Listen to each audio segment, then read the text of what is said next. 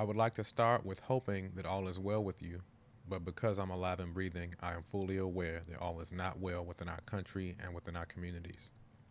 On behalf of the Whole Brother Mission, I make the following statement. As an organization dedicated to equipping men to be whole in every area of life, I want to take the time to address concerns about racial injustice, rioting, protests, and mental health.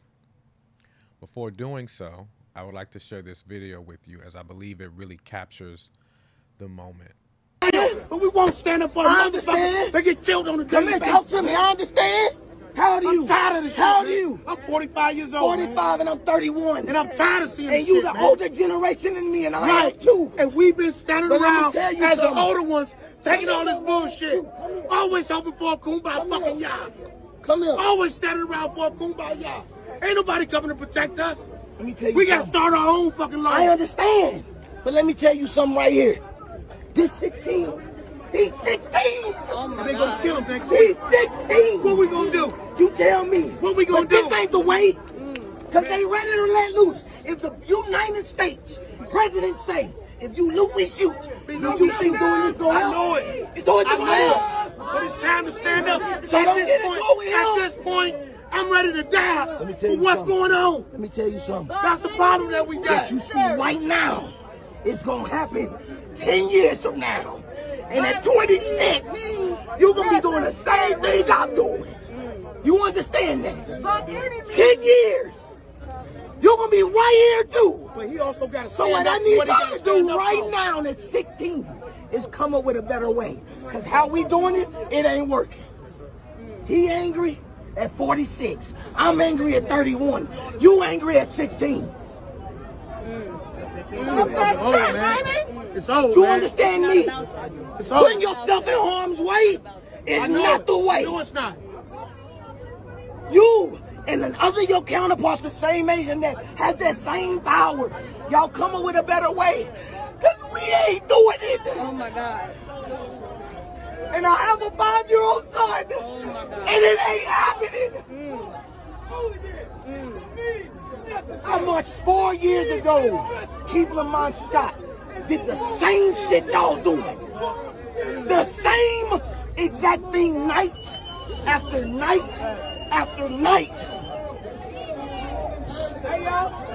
It don't matter. Come up with a better way. You understand me? You keep yourself safe. So the question then becomes why is this debate happening? Why is one man having to encourage another man not to encourage rioting and violence and so on and so forth? This reminds me of the debate of MLK versus Malcolm X, whose approach was the best. And I have to be very transparent with you. I think both of those men had amazing contributions to the advancement of the black community.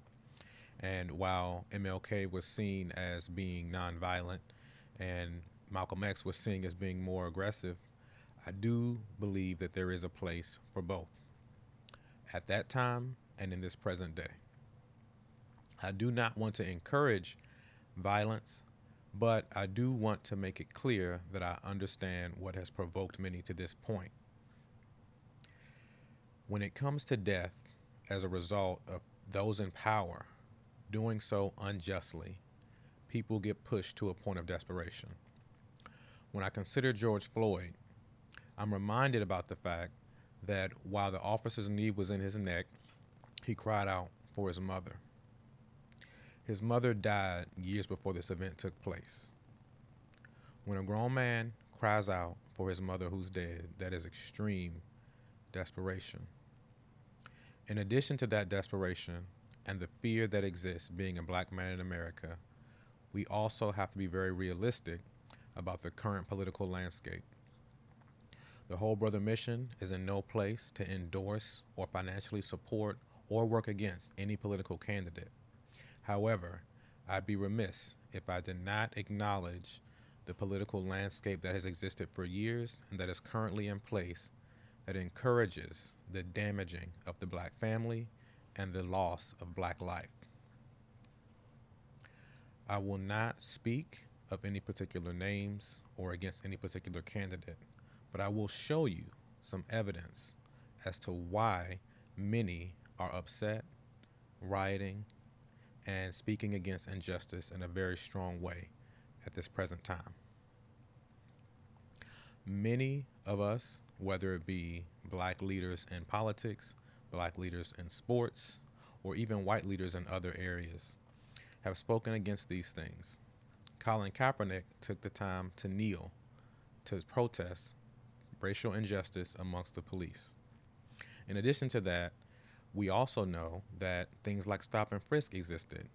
They were spoken against, and it was made clear that these things are biased toward men of color, black and brown men. And in addition to that, there has also been an emphasis put on policing in a less forceful way. Now, obviously, police do reserve the right to be forceful as they are the ones protecting us, but there are several instances, as we've seen time and time again, where there is an unjust amount of force being used, even to the point of men who are unarmed or have may not committed murder losing their life. This is the response of the current administration to these issues. Wouldn't you love to see one of these NFL owners, when somebody disrespects our flag, to say, get that son of a bitch off the field right now, out, he's fired. He's fired! Stop and frisk was ruled unconstitutional in New York because it, it largely singled out black and Hispanic young men. No, it, you're wrong. Uh, it went before a judge who was a very against police judge. Uh, it was taken away from her, and our mayor, our new mayor, uh, refused to go forward with the case. They would have won an appeal. If you look at it, throughout the country, there are many places the, where the argument allowed. is that it is, it's a form of racial profiling. No, the argument is that we have to take the guns away from these people that have them and that are bad people that shouldn't have them. These are felons. These are people that are bad people that shouldn't be. When you have 3,000 shootings in Chicago from January 1st, when you have 4,000 people killed in Chicago by guns from the beginning of the presidency of Barack Obama, his hometown, you have to have stop and frisk. When you see these towns and when you see these thugs being thrown into the back of a paddy wagon, you just see them thrown in, rough. I said, please don't be too nice. Like when you guys put somebody in the car and you're protecting their head, you know, the way you put their hand over. Like, don't hit their head and they've just killed somebody, don't hit their head. I said, you can take the hand away, okay? I want to take the time to address the area of grief, specifically to our heroes who are on the front lines, but also to those that may not be out on the front lines but are watching all of this unfold. First, we must recognize that our human heroes are first human. They're not invincible, so they can't navigate through these things without being affected as it relates to racial injustice, the death of black men, and then being attacked personally. Many of the people who speak up for racial injustice are then attacked and accosted personally and their families are pulled aside and different things are done to make life difficult for these people who are speaking up for us. And we must recognize that their mental health is at stake as well as well as their personal well-being. So we have to be very intentional about taking the time to heal and to protect ourselves properly for those of us who are on the front lines addressing these issues especially those who are out in the streets as we currently speak. We have to protect ourselves because we recognize that in many cases, protection of the black family, protection of black men, protection of black women isn't prioritized by our leadership in many different ways. So we have to be very intentional about not just going out in the streets to protest, but also protecting ourselves. In addition to that, I believe that those of us watching this from our computer screens or our cell phones have to realize that constantly seeing black people slain in the streets can take a toll on your personal mental health as well. So those on the front lines need to be cognizant of their mental health, but also those of us who are watching this unfold have to realize that this isn't normal. It's normal in America, but it's not normal or acceptable for us. We can't let that become our norm. And as we labor to make America have a new normal, we have to recognize that we have to protect ourselves. And that may mean putting down the phone or not watching some of these events take place, not being fully involved in every aspect and not responding to every critic. Uh, I recognize that there are a lot of naysayers who are present online and maybe even in your, your text message inbox who are who are criticizing you when you speak up on issues of injustice and, and so on and so forth. And I know many of us want to take the time to educate others and hopefully make them an ally. But I would encourage you to not respond to the naysayers. This isn't the time for that. I think many of us can waste so much time trying to explain things to people who are committed to misunderstanding us that time is taken away from us potentially making progress. So please consider the option of falling back from trying to translate for white people who aren't interested in understanding or even black people who have a dissenting opinion. Focus on the work at the current moment in your sector of life. In addition to that, I think we must plan and organize privately. Once again, I'm not endorsing and encouraging anyone to go out and damage property or hurt anyone or even attack police directly, but I completely understand someone getting to that point. I referenced this in a previous social media post that this isn't a matter of black people being moody at the moment, but it's actually a response to injustice. I think for people who aren't in our shoes to understand, imagine whatever could happen to you to put you in fight or flight mode. When you're pushed to that extreme where you feel like you have to protect yourself, many things that you wouldn't normally do, you end up doing. So I use that example to help those on the outside to understand the severity of the moment. I really think the end of the road is when those in power kill people unjustly and are allowed to walk around the streets. This then becomes a free for all where we feel as though black men are the target and it's open season on us. And if you don't understand that, I think try to put yourself in those shoes and imagine, well, what would you do if it became the norm that people in the community were being gunned down without proper recourse? Lastly, I want to provide an example for you that might bring all of this into context protests arose and looting did begin to happen, I believe, in Atlanta, Georgia.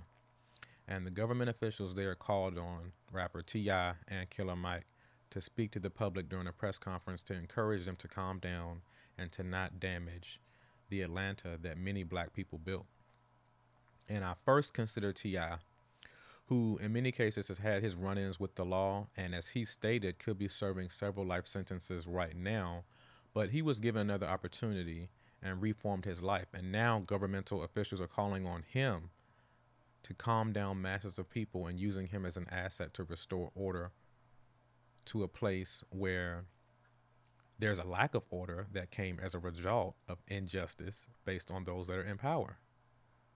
But imagine if T.I. wasn't here today to be used to help restore order. Imagine if a knee was put in his neck in addition to T.I., I would like to personally send a thank you to Killer Mike, who who spoke in a very sobering and real and transparent and strong way. I appreciate what he had to say about all these issues, and he spoke specifically about taking the time to step away to plan. And I think that is very important for us as a community. I understand the initial emotional response is to lash out. I completely understand that. And in many cases, we have to be very honest whether we like it or not.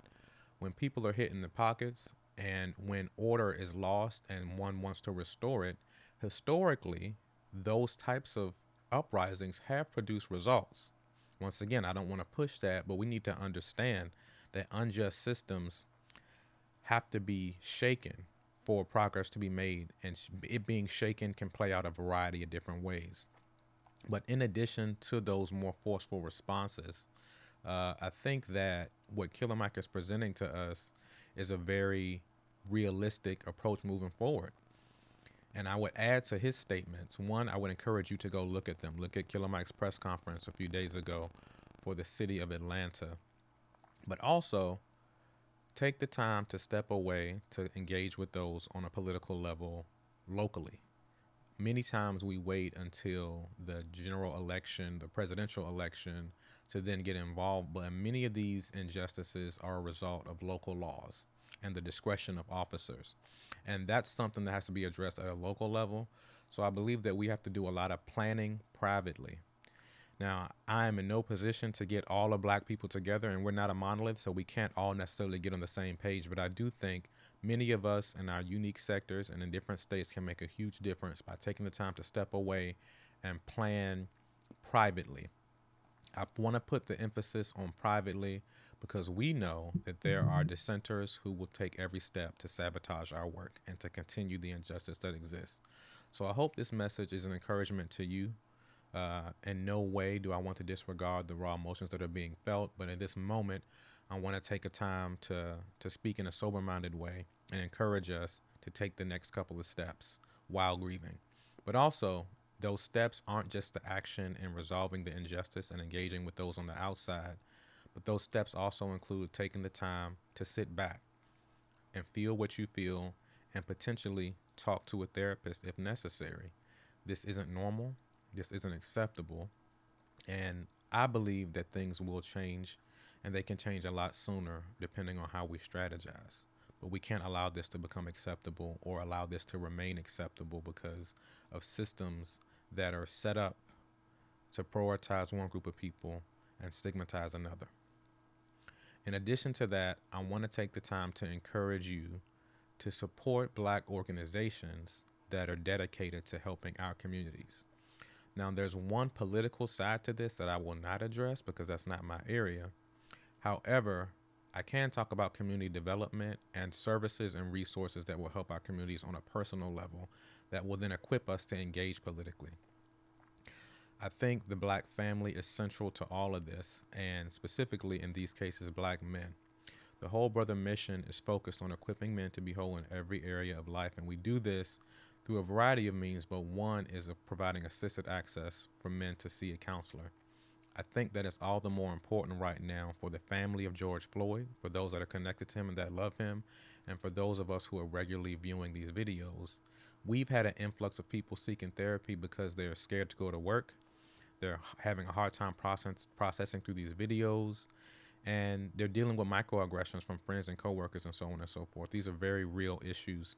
So I want to encourage you, even if it's not the Whole Brother mission, take the time to financially support the organizations that are helping to keep the black family going and navigate through these tough times.